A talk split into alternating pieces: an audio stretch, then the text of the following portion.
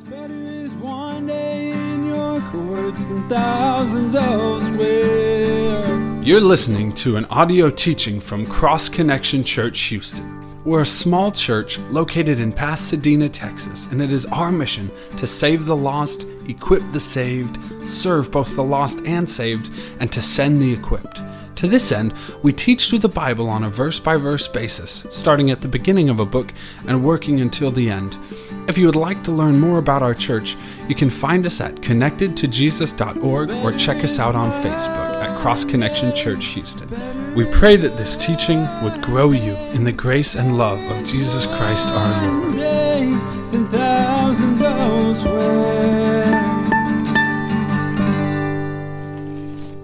Well, in Hebrews chapter 11, we've been looking at different examples of faith, and the most recent example of faith we've seen is in Abraham and Sarah. And, you know, the one thing that you notice as you look through Abraham and Sarah's life is they didn't always respond in faith. You know, when things got difficult, when they had to wait a while for God to fulfill his promises, some of their responses were really the opposite of faith. You know, they had responses that really stemmed from fear. They had responses that stemmed from worry. And, you know, I'm encouraged by their failures in faith because it reminds me that God can still help me grow to be a, a man of faith and, and help you to be grow to be a, a man or woman of faith. Because you look at where Abraham and Sarah got to, you know, those are the examples that we want to, to follow, but we recognize it was a process and they had lots of failures on that road to success and faith. And last week I shared an encouragement from Proverbs 3, 5, and 6 where we looked at three practical things that kind of really help us grow in our faith and our trust in God. Uh, the first thing that we noted was that we need to trust God and not ourselves. The second thing was to lean on God's understanding and not our own, and then to acknowledge God and not ourselves. You know, and this morning I want to follow up on, on that encouragement and, and just give you a challenge. You know, a challenge concerning something that really reveals when you and I are struggling to trust the Lord. It, reveals when you and I are struggling to take that step of faith and, and follow God. And that, that thing that reveals that is worry. You know, when you and I worry about different situations and difficulties that we're in, you know, it reveals something very significant and important that we're not trusting God, that we're not stepping out in faith. You see, you can't worry and trust God at the same time. If you're trusting God, the reality is you won't be worrying. And if you're worrying, the reality is you're not trusting God. Now, last week I shared several situations in my own personal life where God helped me grow in trusting in Him and using Proverbs chapter 3 verses 5 and 6 in that process. But you know, in each of those situations, I really had a struggle as to whether I was going to respond to my circumstances with worry or with trust. And in many of those situations, the Lord had to help me go from a place of worry because that's where I started from and get me to a place of trust where He wanted me to be. You know, and one of those situations was the most recent situation where God called my family and I to move from here and, and go to Auburn. And when God first made that clear to Jenny and I that He was calling us to make that move, there were definitely some things within me that I was worried about. You know, I was worried about how you guys would respond when I shared that difficult news. I was worried about the future of the church and, and who God would call to continue and take over the ministry here. I was worried about moving away from a, a church family I love so much and, and would miss so greatly. I was worried about a lot of the, the practical things of, you know, getting the house ready to sell and, and all the logistics that would go into making this big move. And you know, with each one of these things, the Lord was really challenging me not to worry, but instead to just trust Him in these things. Well, this morning I'd like to share with you some of the things that the Lord has been encouraging me with in this whole process, especially recently, of really dealing with this balance of really trusting God and avoiding choosing to worry. And I'm sure that with the, the difficult news that I shared last week, uh, that we're moving, that has maybe caused some of you to be in this place where you're tempted to worry and be concerned about what all that means uh, instead of trusting God. And so my hope is that as we look at what God's Word says about the fact that we shouldn't worry and what we should do in its place, uh, I hope that we can respond by trusting the Lord, not only in this situation, but in any difficult situation that we face. And I'm going to finish by sharing some good news of what the Lord's doing in this situation, just as a reminder that, you know what, we don't need to worry. We can trust God's provision. We can trust in what God's going to do to take care of us. And so there are two main things that we're going to look at this morning uh, concerning what the Bible says about worry. First, we're going to look at a challenge from Jesus himself in Luke chapter 12 concerning worry. And the, really the main thing that Jesus is going to focus on is why we shouldn't worry. And then second, we're going to look at something the Bible says we should do instead of worrying. Because we, I'm sure as believers, we recognize this is not healthy, this is not good, this is not something we should do, but what do we do in its place? And so we're going to see that in Philippians chapter 4. And my goal is that you'll leave here this morning understanding why you shouldn't worry, but also understanding what we can do practically to put in the place of worry when we're going through difficulty in our life. And I think if we put these things into practice, it's going to enable us to trust God more. It's going to enable us to step out in faith as God leads us in those areas. And so let's start with the challenge that Jesus gives about worry in Luke chapter 12, starting in verses 22 and 23. It says this Then Jesus says to his disciples, Therefore I say to you, do not worry about your life, what you will eat, nor about your body, what you will put on. Life is more than food, and the body is more than clothing. So Jesus starts off speaking to his followers and he says, Therefore I say to you, do not worry about your life. This Greek word translated worry means to be anxious, to be troubled, to be distracted with cares, to worry. So Jesus starts off saying, Hey, don't be anxious. Don't be troubled. Don't be distracted with cares. Don't worry. And the thing that he doesn't want us to worry about is our life, what we will eat, and our body, what we will put on. So Jesus is telling us not to worry about the most basic things that we need, what we're going to eat and what we're going to wear. And he goes on to say in verse 23, life is more than food and the body is more than clothing. You know, there's more to life than just the basic necessities that we need, like eating and what we wear. And Jesus is saying, hey, we shouldn't worry about those things. And then Jesus goes on to share two examples of why we shouldn't worry about our life and what we eat and what we wear. And the first example is in verse 24. He says this Consider the ravens, for they neither sow nor reap which have neither storehouses nor barn, and God feeds them. Of how much more value are you than the birds? So, the first example that Jesus gives us for not worrying about what we should eat is ravens. And Jesus says, ravens gives us this important thing. Notice they don't farm for food. They don't gather food in the barns. You know, they aren't collecting a bunch of food wondering like, when's my next meal going to come? They just realize, hey, there's always a provision of food for me and the one who's providing it is God. Then Jesus says something very important. He says, of how much more value are you than the birds? You know, for those of us who are parents, I'm sure at some point in time you got your child or the family a pet, whether it's a dog or a cat or, or something else. And, and I'm sure you fed that animal and, and took care of that animal and, and probably even loved that animal. But when you were to weigh out, you know, what's more important to you, taking care of your child or taking care of this animal, feeding your child or feeding this animal, you know, all of us would say, well, obviously, if something's got to starve, it's going to be the animal, not my child. My child is, is far more important. And what's what Jesus is saying is like, if, if God takes care of ravens, you're so much more valuable to him than birds. You're his child.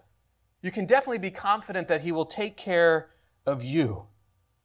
Now, before Jesus gives us the second example, he, he asks two very important questions about worry.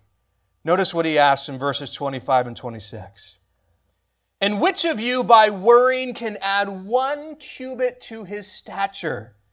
If you then are not able to do the least, why are you anxious for the rest? Jesus asks, which of you by worrying can add a, a cubit, just one, to his stature? What Jesus is saying is, which of you by worrying can add any little thing of benefit to your situation? You know, this question that Jesus asks, I think, is so important for us to ask ourselves when we're worrying. What benefit does worrying add to your situation? When you're facing some difficulty that is making life hard, when you choose to respond with worry, you know, does that benefit the situation? Does your worry change the situation? Does your worry get you out of the situation? Does your worry make the situation better? Does your worry improve your situation in any way, shape, or form? And the answer to each one of those questions is no. Worry doesn't benefit the situation. It doesn't change the situation. It doesn't get you out of the situation. It doesn't make your situation better. It doesn't improve your situation at all. The only thing that worry does to your situation is make it worse. There are no positive benefits to worry. There are only negative consequences. I want you to think about something. I want you to imagine that you have a disease and you, you go to a doctor to get treatment.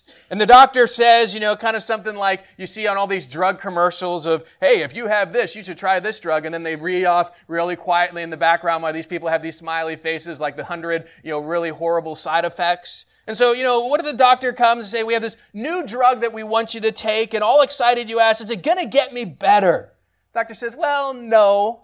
Okay, well, at least will it improve my situation? No, it won't do that either. Okay, will it change my situation at all? No, it's not to change anything. Okay, well, what will it do for me? Oh, well, actually, it'll do a lot of things. There's some great side effects. You know, you're going to have blurry vision. Your hair's going to fall out. You're going to have uh, regular vomiting. Your muscles are going to hurt. It's going to increase the likelihood of a heart attack. And, you know, it could possibly kill you. Now, if a doctor wanted to give you a drug that would do nothing to help your situation, but would only add problems to your situation and make it worse, would you take that drug? And I'm sure most of us would say, well, of course we wouldn't take that. Why would we add more problems and not have any help or solution to our circumstances? It would be fo- foolish to do something like that. You know, well, the same is true with worry. It's such a foolish thing to choose to do because it does nothing to help. It only hinders. It does nothing to bless. It only hurts. It does nothing to do anything of positive benefit. It only brings negative consequences. You know, last week I shared with you about one of the times I was pastoring in Scotland and that recession hit. And all of a sudden we had our main supporting church and a couple of our individual supporters tell us, you know what, we can't support you anymore. And we lost $1,522 in a matter of weeks and then all of a sudden, I shared the, the positive side of what God did to bring other churches and under individuals, and we got $1,600 in provision. And I used that to share about why we should trust the Lord. But you know, what I didn't communicate in that story are the weeks of worry that I had before God provided. You know, when we lost that support, it wasn't like, all right, Lord, I know you got this. I wish that was my response, but my real response was one of worry, was one of thinking, you know, how are you ever going to provide $1,522? Lord, that is just so much money for you. I mean, kind of silly when you think about it, but, you know, I was struggling with that and thinking of, are we going to, you know, have to leave the mission field because of lack of support? And, and all these things were going through my mind. You know what? Worry caused me to lose sleep, caused me to be distracted in ministry but you know what it didn't do? It didn't get me any support.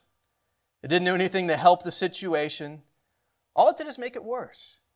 And I finally came to a place where I just said, All right, Lord, I'm just going to pray. I'm just going to trust you with the finances here. This is your ministry. You have us here. If you want to keep us here, then you can take care of our needs. And you know what? He provided. So worrying does absolutely nothing to help us in the situations we are in. And that's why Jesus poses this question which of you by worrying can add one cubit to his stature? But you know what? Jesus asks another question as well that's important for us to ponder.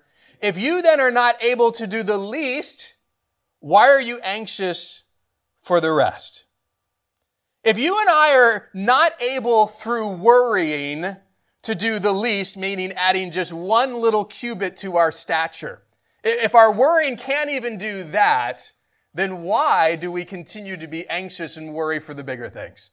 If our worry can't do anything, even a little thing to help the situation, then what's the purpose? What's the point? Why would we continue to do it? It has no value. It's useless. Worrying's not going to add anything of benefit to our life, to our circumstances. All it adds are problems. So Jesus gives this first example of God feeding the ravens and he cares so much more about us, we can be confident he'll feed us. He gives a second example in, in verses 27 and 28. Consider the lilies, how they grow. They neither toil nor spin, and yet I say to you, even Solomon in all his glory was not arrayed like one of these. If then God so clothes the grass, which today is in the field and tomorrow is thrown into the oven, how much more will he clothe you, O you of little faith? So here Jesus is giving an example of why we shouldn't worry about what we wear, about what we're going to be clothed with. And now he uses a different illustration. This time it's the illustration of, of lilies in the field. And as you can even see from this picture, I mean, lilies are just beautiful as you see them, you know, just growing in the grass. And you know, it's just a beautiful thing. And, and Jesus is saying, even Solomon, when he had all of his riches and glory and all the garments that come with being a king, saying he wasn't even arrayed as beautiful as God arrays the lilies of the field, as God clothes these flowers. When Jesus says, you know what, they don't toil, they don't spin, they don't make themselves look like that, they don't clothe themselves with these colors and this beauty. That's something that God does for them. And once again, Jesus is bringing up the reality of God does that for flowers. How much more is He going to do it for you? The flowers that are here today and gone tomorrow. If God will clothe a flower with that kind of beauty, how much more is He going to clothe you, His child? Jesus finishes his two examples by posing a statement. He says, O you of little faith. And really, this is at the heart of the matter. Jesus is bringing us back to the real crux of what he's wanting us to understand. And there, our worry reveals a lack of faith and trust in God. You know, as believers, Jesus wants us to see that we shouldn't worry, but instead we should trust God with whatever circumstances that we're facing. And so when we worry, what that's revealing is a lack of trust in God concerning the things that you're worried about. George Mueller, one of my favorite missionaries, he just had an amazing trust in God. I, I highly recommend you read biographies about him and, and his life of faith. But you know what? He said this The beginning of anxiety is the end of faith, and the beginning of true faith is the end of anxiety. Let me read that again. The beginning of anxiety is the end of faith, and the beginning of true faith is the end of anxiety. He understood this reality that anxiety and worry and faith and trust are, are, completely opposed to one another. You can't have both at the same time. If you're anxious and worry, you're not trusting, you're not having faith. And if you're trusting and you're having faith, then you're not going to be anxious and you're not going to be worried. I think something important to understand is that worry is a choice. It's not something that we have to do. It's not something that we're forced to do. It's something that we ultimately make a choice to do. Now, that doesn't mean that there are not difficult issues in our life. It just means that when they come and we face them, we make a choice. Am I going to worry or am I going to trust God? And I know it can be hard, and I'm giving examples and I'll share more of, of many times that I have chosen to worry. I get the difficulty of it, but sometimes I think we feel like, well, that's just my only response. I mean, it's so bad I have to worry. No, we make a choice to worry, and God is challenging us to make a choice to trust Him instead. When God made it clear that He was calling my family and I to move to Auburn, I had to make a choice. whether I was going to worry about the different things involved that I was concerned about, or whether I would trust God with everything involved. I had to make a choice as to whether I was going to worry about how you guys are going to respond to the difficult news, or whether I would trust the Lord with your response. I had to make a choice as to whether I was going to worry about who was going to take over the church, or whether I was just going to trust the Lord to provide that individual. I had to make a choice as to whether I was going to worry about the difficulty of leaving this church family that I love so much, or whether I was just going to trust the Lord in helping with that transition. Now, I wish I could say that every day that uh, from the moment that the Lord made that clear that He was calling us to leave to now, that I always trusted Him, that I made a choice to trust and not worry, but that wouldn't be true. There were definitely moments, definitely days, definitely circumstances that I worried about. And my worries didn't do anything to help. Didn't do anything to, to bring a pastor to take over. Didn't do anything to, to help with the transition. Didn't do anything to help make sharing the news any easier. Didn't do anything positive at all. But you know what? The days that I chose to trust in the Lord, the days I chose to pray and just focus on Him, those were days where He helped. Those were days where there was positive benefits. Those were days where He enabled me to do the things that He wanted me to do. Well, Jesus finishes his thoughts on worry by saying this in verses 29 through 31. And do not seek what you shall eat or what you shall drink, nor have an anxious mind, for all these things the nations of the world seek after, but your Father knows that you need these things. But seek the kingdom of God, and all these things shall be added to you. Jesus tells us not to worry about what we're going to eat, what we're going to drink, what we're going to wear, so say, these are the things that the nations of the world seek after. You see, what Jesus is saying is there's a difference, and there should be, between those who follow him and those who don't. Those who are of the world and those who are of the family of God. That there should be a difference in, in how we respond to our needs of eating, our needs of drinking, our needs of clothing, our needs, whatever they may be. There should be a difference in the response. And Jesus say, hey, the world responds with lack of trust in me. Because they don't believe in me. They don't trust in me. They don't consider me the source of, of help, the source of refuge, the source of, of what I'm going to do to help them. They, they don't believe in me, but you and I, we should be different. We do believe in God. We do believe He is our Father. We do believe He's all powerful. And there should be a reality that it should change the way in which we respond. We shouldn't be responding like the world does, which is just worry. We should recognize we have a Father in heaven who can take care of us, and we want to trust him. Jesus finishes by saying, Seek the kingdom of God, and all these things shall be added. Matthew's gospel says, Seek first the kingdom of God, and all these things shall be added. You know, all these things that we want to need, the clothing, the food, you know, the drink, Jesus say, you know what? Just get your priorities right. Seek first God. Seek first Him. Seek first following Him. You know what? He'll take care of your needs. All these things will just be added to you. He'll take care of what you need. Just don't start focusing on them. Don't start worrying about them. Don't get yourself all concerned about them. Just stay focused on the Lord. Stay focused on following Him. Stay focused on living for Him. And watch how He just takes care of all the practical stuff that He already knows that you and I need. So Jesus' challenge to us concerning worry is don't worry because it does nothing for you Instead, trust God because He can do everything for you. You know, you and I are so valuable to God. We are His children that He loves so dearly, and we can trust Him. We can trust that He will take care of us just like we who are parents, you know, we know we will take care of our kids no matter what we got to do. We're going to be there for them, we're going to take care of them, and we're messed up sinners. Imagine how much more a perfect, holy, loving God will always take care of our needs. So now that we've looked at this challenge that Jesus gives concerning worry, I want us to look at another challenge, two more verses. And the challenge with this is, is what should we do instead of it? Okay, it's clear. Jesus says, don't do this. Don't worry. Okay, well, I know Jesus, but it's hard and there's these things coming and oh, they're so difficult and I'm struggling with it. So, so what do I do instead? And that's what we have here in Philippians chapter 4, verses 6 and 7. It says this. Be anxious for nothing, But in everything, by prayer and supplication with thanksgiving, let your requests be made known to God, and the peace of God, which surpasses all understanding, will guard your hearts and mind through Christ Jesus. This verse tells us be anxious for nothing.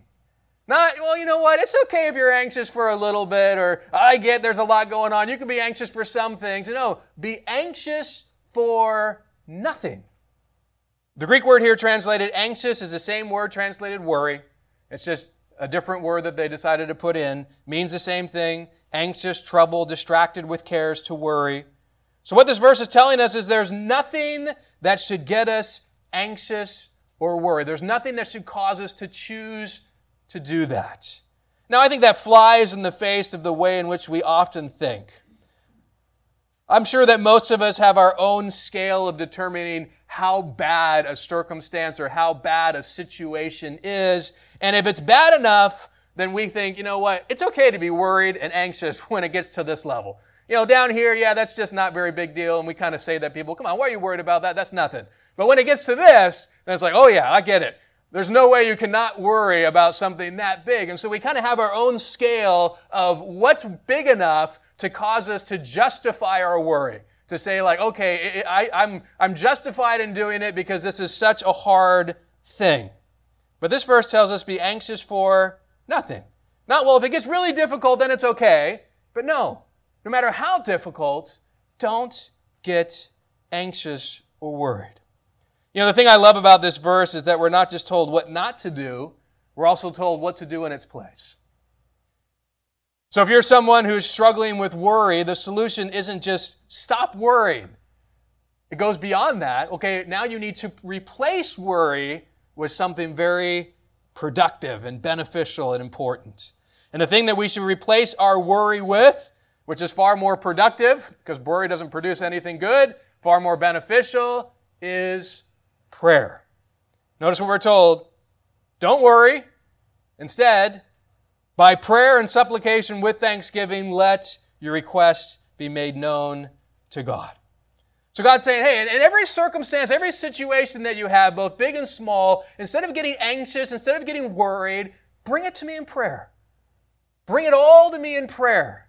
Let me know. Just share it with me. Pray about these things and just trust me with them.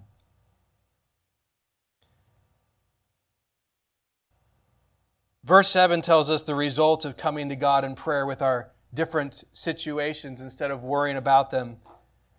And as we look at the result of praying instead of worrying, remember, we've already looked at the result of worrying instead of praying. The result of worrying is nothing good. It doesn't bring anything beneficial. It doesn't bring anything good to your life. And so we can understand, I shouldn't do that. Okay, well, what's the benefit of praying? You know, what's going to come to my life if I pray? Is there anything positive in doing that? So when we worry instead of pray. That doesn't help us in our difficult situation. So, what does God say happens if we pray instead of worry? And the peace of God, which surpasses all understanding, will guard your hearts and minds through Christ Jesus. Notice this when we pray instead of worry, God promises His peace. Now, before we look at what we're told about this promise of peace, I want us to look at what we're not promised when we pray instead of worry. You know, the main thing that most of us want when we face difficult situations, when we come to God in prayer, is we want God to remove that difficult situation from our life. And typically we want it removed right away. All right, Lord, here's the problem. Get rid of it. Right now, that would be perfect. If it's by the end of the day, then that'll be sufficient. If it's tomorrow, that's too long. You know, we, we, we want it gone and we want it gone now. But notice that's not what God promises us when we pray instead of worry. He doesn't make a promise to take it away. He doesn't make a promise to take it away right away. But He does promise to give us His peace in that situation. Now, there are three important things that we're told about this peace that God promises to give us as we pray instead of worry. First, we're told the kind of peace that it is. It's the peace of God. So it's not speaking about man's peace. It's not speaking about the world's peace. This is speaking about the peace that only God can offer you and me. So God promises that when you pray instead of worry, He will give you His peace. Well, in order to understand why that is so beneficial, we need to know what makes God's peace better than man's peace. What makes God's peace better than this world's peace? Well, there are two main reasons that we're given for why God's peace is better than any other peace. The first reason is because the peace of God surpasses all understanding.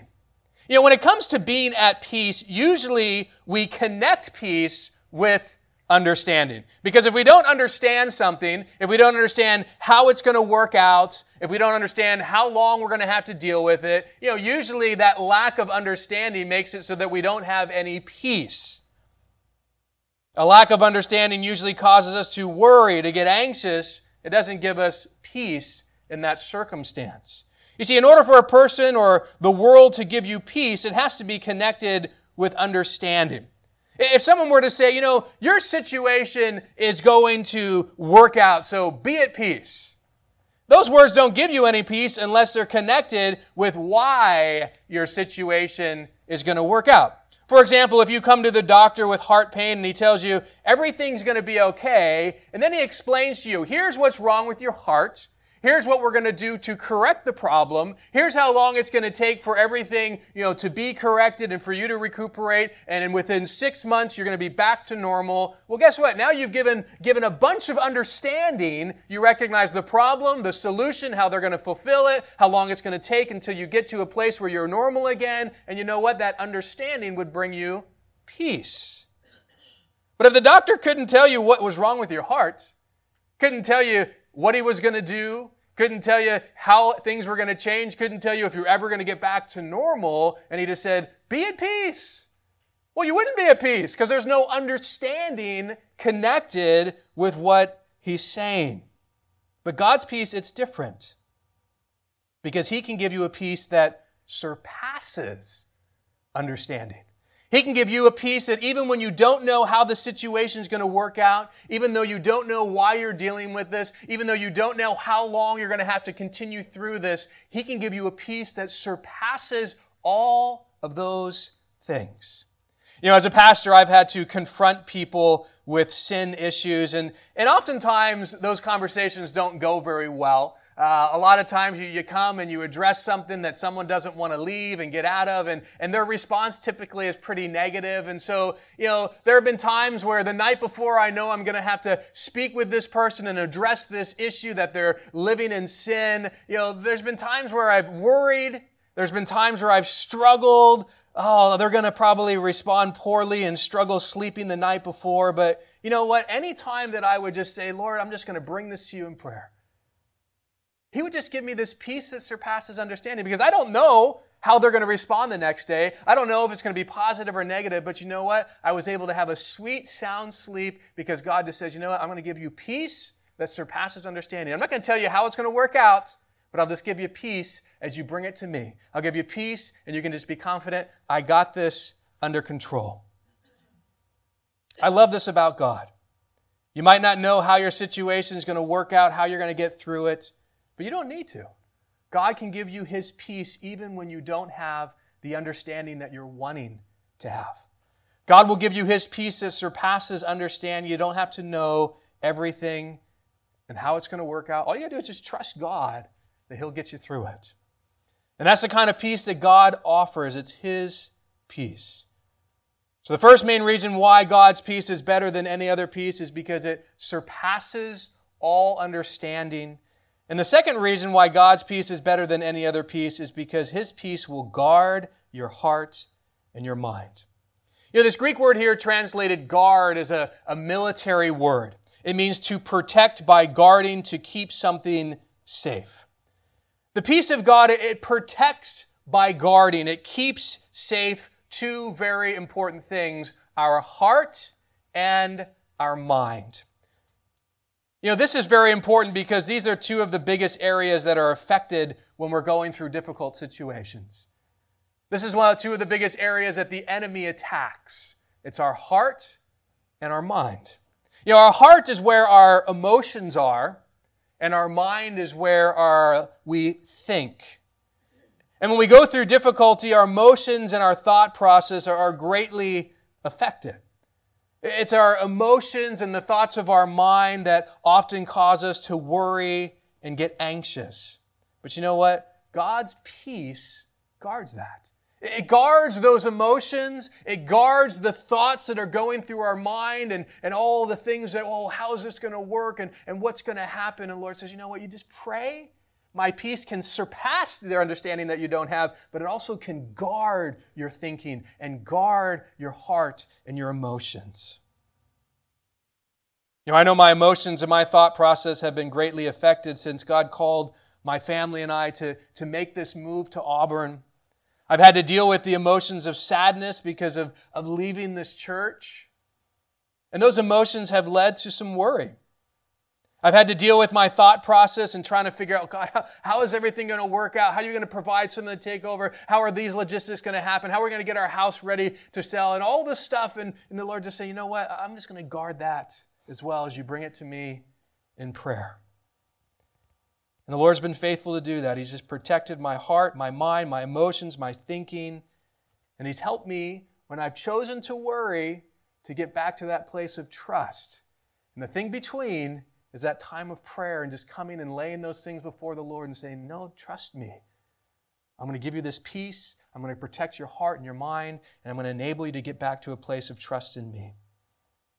And this is why it's so important for us to replace worry with prayer. Because when we pray, it brings this guarding from God Himself over the things that we need so much our emotions, our thought process. And it helps us to make that choice to trust God instead of to worry. So, the moment you face a difficult situation, just bring it to the Lord in prayer.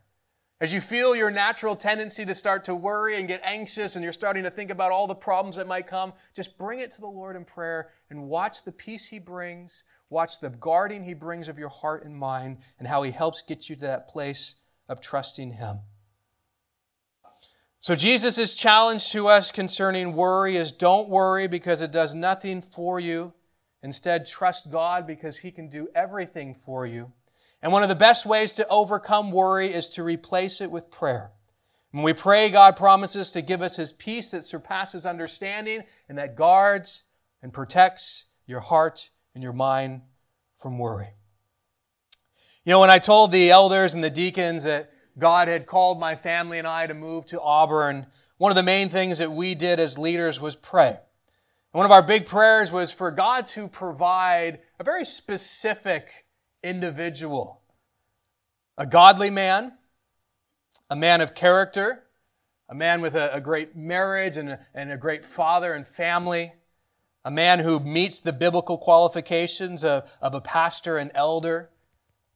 But then there was more specific, someone who, you know, was raised up, understands that the Calvary Chapel movement is, is on board with the uh, distinctives of Calvary Chapel, who's a great verse by verse teacher, and probably the biggest one of all, someone who feels specifically called by God to take over this church.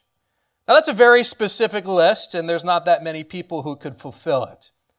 And I struggled a bit worrying about who God would provide that would meet these qualifications, and maybe even more specifically, when God might provide someone like this. And I love you guys, and you know, within my own heart, it's like, Lord, I don't want to leave here and there not be someone already here to take over and to have this transition take place with. And, you know, I was a bit worried about whether God would provide someone like we were looking for before I left. And when the elders and, and deacons and I started praying for this man uh, that meets these specific qualifications, we didn't know who this man was. But something that we discovered is as we started to pray, there was just a peace from the Lord. He's got this. He's under control. He's moving us in the direction that He has for us, and we can trust Him. And we gave us just a, a peace that surpasses understanding. It wasn't a peace based on understanding. It wasn't like, oh, here's the guy we know, and, and now it's all going to work out. It was just like, we don't know, but the Lord's given us a peace, and we're just going to keep praying and trusting Him. And God help me personally to stop worrying and trust Him to provide that man. And so the elders and I, we started meeting with different men and interviewing them to see if, you know, there were men who really met the specific qualifications that we were looking for and wanting to see, and God um, raising up a pastor to take over. And, you know, one of our meetings, we met with a man and his wife, and, you know, we all as leaders just felt great, even after that first meeting of what you know, we saw in them and we're excited about that. And then we talked with pastors this man served with and under, uh, pastors that he was accountable to. And they all gave glowing reports of just, you know, the kind of character that he had, uh, the servant's heart that he had, you know, the, the marriage and the family that he had, and all of them saying that they thought he would do a great job pastoring our church. And so as we went through this kind of interview process and our time thinking through, it's like, you know what, this is a guy that meets what we're looking for. This is a guy that meets all these specific qualifications that we want to see in a man who God would have take over the church. But there was one big final thing. It's like, yeah, yeah, yeah, he can have all of this, but the biggest thing of all is, is God calling him to do this? Because know, we could go out and there'd be people who are qualified pastors, but we wanted more than that. We didn't just want someone qualified, we wanted someone called by God specifically for this fellowship. And so our church leadership asked this man and his wife to pray about leading our church, to pray about becoming uh, the next pastor uh, when I leave. And so they took some time to pray for God's direction and to pray for God to make it clear if he was calling them to take over this church. And, you know, last week when, you know, I announced that, they were still praying and they're still seeking the Lord. And I am excited to tell you that this week God made it clear to them that He's calling them to take over, that He's calling them to lead. And so, not just someone who is qualified, but someone who is specifically called by God to serve this body. Uh, and some of you already know the man that I'm speaking of because he served for uh, many years at the Calvary in Houston. Uh, his name is Aaron Green. Uh, he has a lovely wife named Lindsay. They have four great kids named Elijah, Shiloh, Penelope, and Margaret. Uh, and our leadership is just really excited about the man that God has raised up and provided, uh, the family that he has that's going to be coming and joining him. And we're just confident that he's going to do an amazing job uh, and just be a wonderful pastor to all of you when I leave. Um, and he and his first and his family's first Sunday is going to be August first. They have a, a home church that they're uh, overseeing right now. And so this morning they are letting their church know that they're going to be transitioning and, and, taking this over. And so this Sunday and next Sunday will be their last Sunday with them. And then August 1st, they're going to be coming here. You guys will get to meet them and they'll share a little bit. Uh, and then August 9th will be my final Sunday. And so we'll have some time at the end of that to, to pray for me and my family as we leave and to pray for he and his family as they officially uh, take over the church. And so, you know, God providing Aaron and his family. I know it's a reminder for me. I hope it's a reminder for you as well that, you know, we don't need to worry. We can trust the Lord, even with things that we think, oh, how are you going to work this out? What a specific person that you have to provide in a short period of time. Lord, can you do it? Yes, He can. You know, this is the Lord's church. And he's going to continue to provide for it and take care of it. And, and he's going to be the one that continues to do a wonderful work through it. And so the next time you're in a difficult situation that you would normally maybe naturally tend to worry about, I want to encourage you pray. Choose to trust the Lord instead of worry and watch how much more beneficial that is because worrying does nothing to help you, only prayer and trusting God does. You know, a lot of people right now in our fellowship are sick. We got four or five who got COVID. We got uh, a couple people with ear infections and eye infections and stomach bugs. And it's just, you know, we got a sickness kind of going around with several in our fellowship. And that's, uh, sickness helped us from having our Thursday night home fellowship this week. Um, and it might even keep us, unfortunately, for having one this coming week, but uh, keep uh, looking at the Facebook page. We'll see kind of how the health of everyone's doing moving forward. But I, I want to just close one, thanking God for his provision, but also just praying for these people in our fellowship who are sick And also just praying for the Lecones. Uh, they'll be with us next Sunday. You're going to get to hear a report of what the Lord has done in Burundi. Uh, I talked with Jaime a couple days ago, and the Lord's doing awesome work. Great things are happening. There are also some uh, spiritual attacks and some things. I don't know if you read the Facebook page. Uh, one of the men on the team, Krishna, um, he had his blood sugar go real low and he passed out. And, you know, so he had some issues where he had to go to the hospital, but he's doing well now. But just keep the team in prayer. I want to close praying for them as well. And they're just, they had a great women's conference. They're getting in to big prisons and they're going door to door and, you know, the gospel's going out. Uh, they went to the pygmy people were pretty much, uh, they're a despised group. There's a picture of Jaime and Molly with a woman who's like 40 and I think she's about this tall. Um, and, you know, no one comes to them and shares the love of Christ with them. Uh, and they got to do that. And so um, it's exciting just to hear a little bit about what's happening. Next week, you're going to hear lots of details of what the Lord has done. But let's just pray that the Lord, this last week that they're there, uh, would really bless them and provide for them and encourage them. And we'll pray for uh, those who are sick and just thank the Lord for what He's done. So uh, just join me in prayer. Father, we are so grateful for your provision. I thank you for Aaron and his family. I thank you for calling them to this church, Lord, to take over the ministry here. And we're just so grateful for the fact that um, where you guide, you provide, Lord. We're so grateful that this is your body and that you love it deeply and that you will always take care of the people in it. Lord, we lift up the people who are sick. God, you know those who have COVID, you know those who have infections, you know those who have stomach bugs, you know those who are just struggling with some kind of sickness this morning. Lord, I just pray for your healing touch upon them. God, I pray specifically for those who are really having a bad bout of COVID and um, just bedridden, high fever, vomit, Lord, that you would just really minister to them, that you would give strength to their bodies, Lord, that you would bring healing quickly to them. God, for those with infections, that you would remove that from their body quickly. God, that you would just help each person who is not being able to be here this morning for whatever reason. Uh, Lord, that you would strengthen them and encourage them.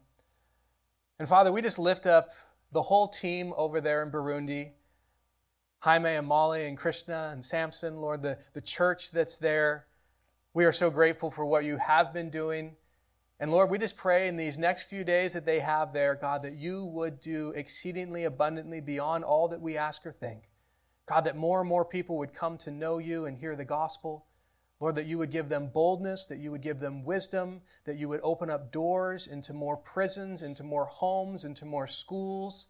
God, that you would just enable this team to reach people who are lost in darkness with the light of Jesus Christ and the gospel message of what he's done on the cross. I pray that you would protect them from spiritual attack, protect them from anything that would seek to thwart or hinder the work that you want to do, not only through this team, but also in the individuals that they're reaching out to.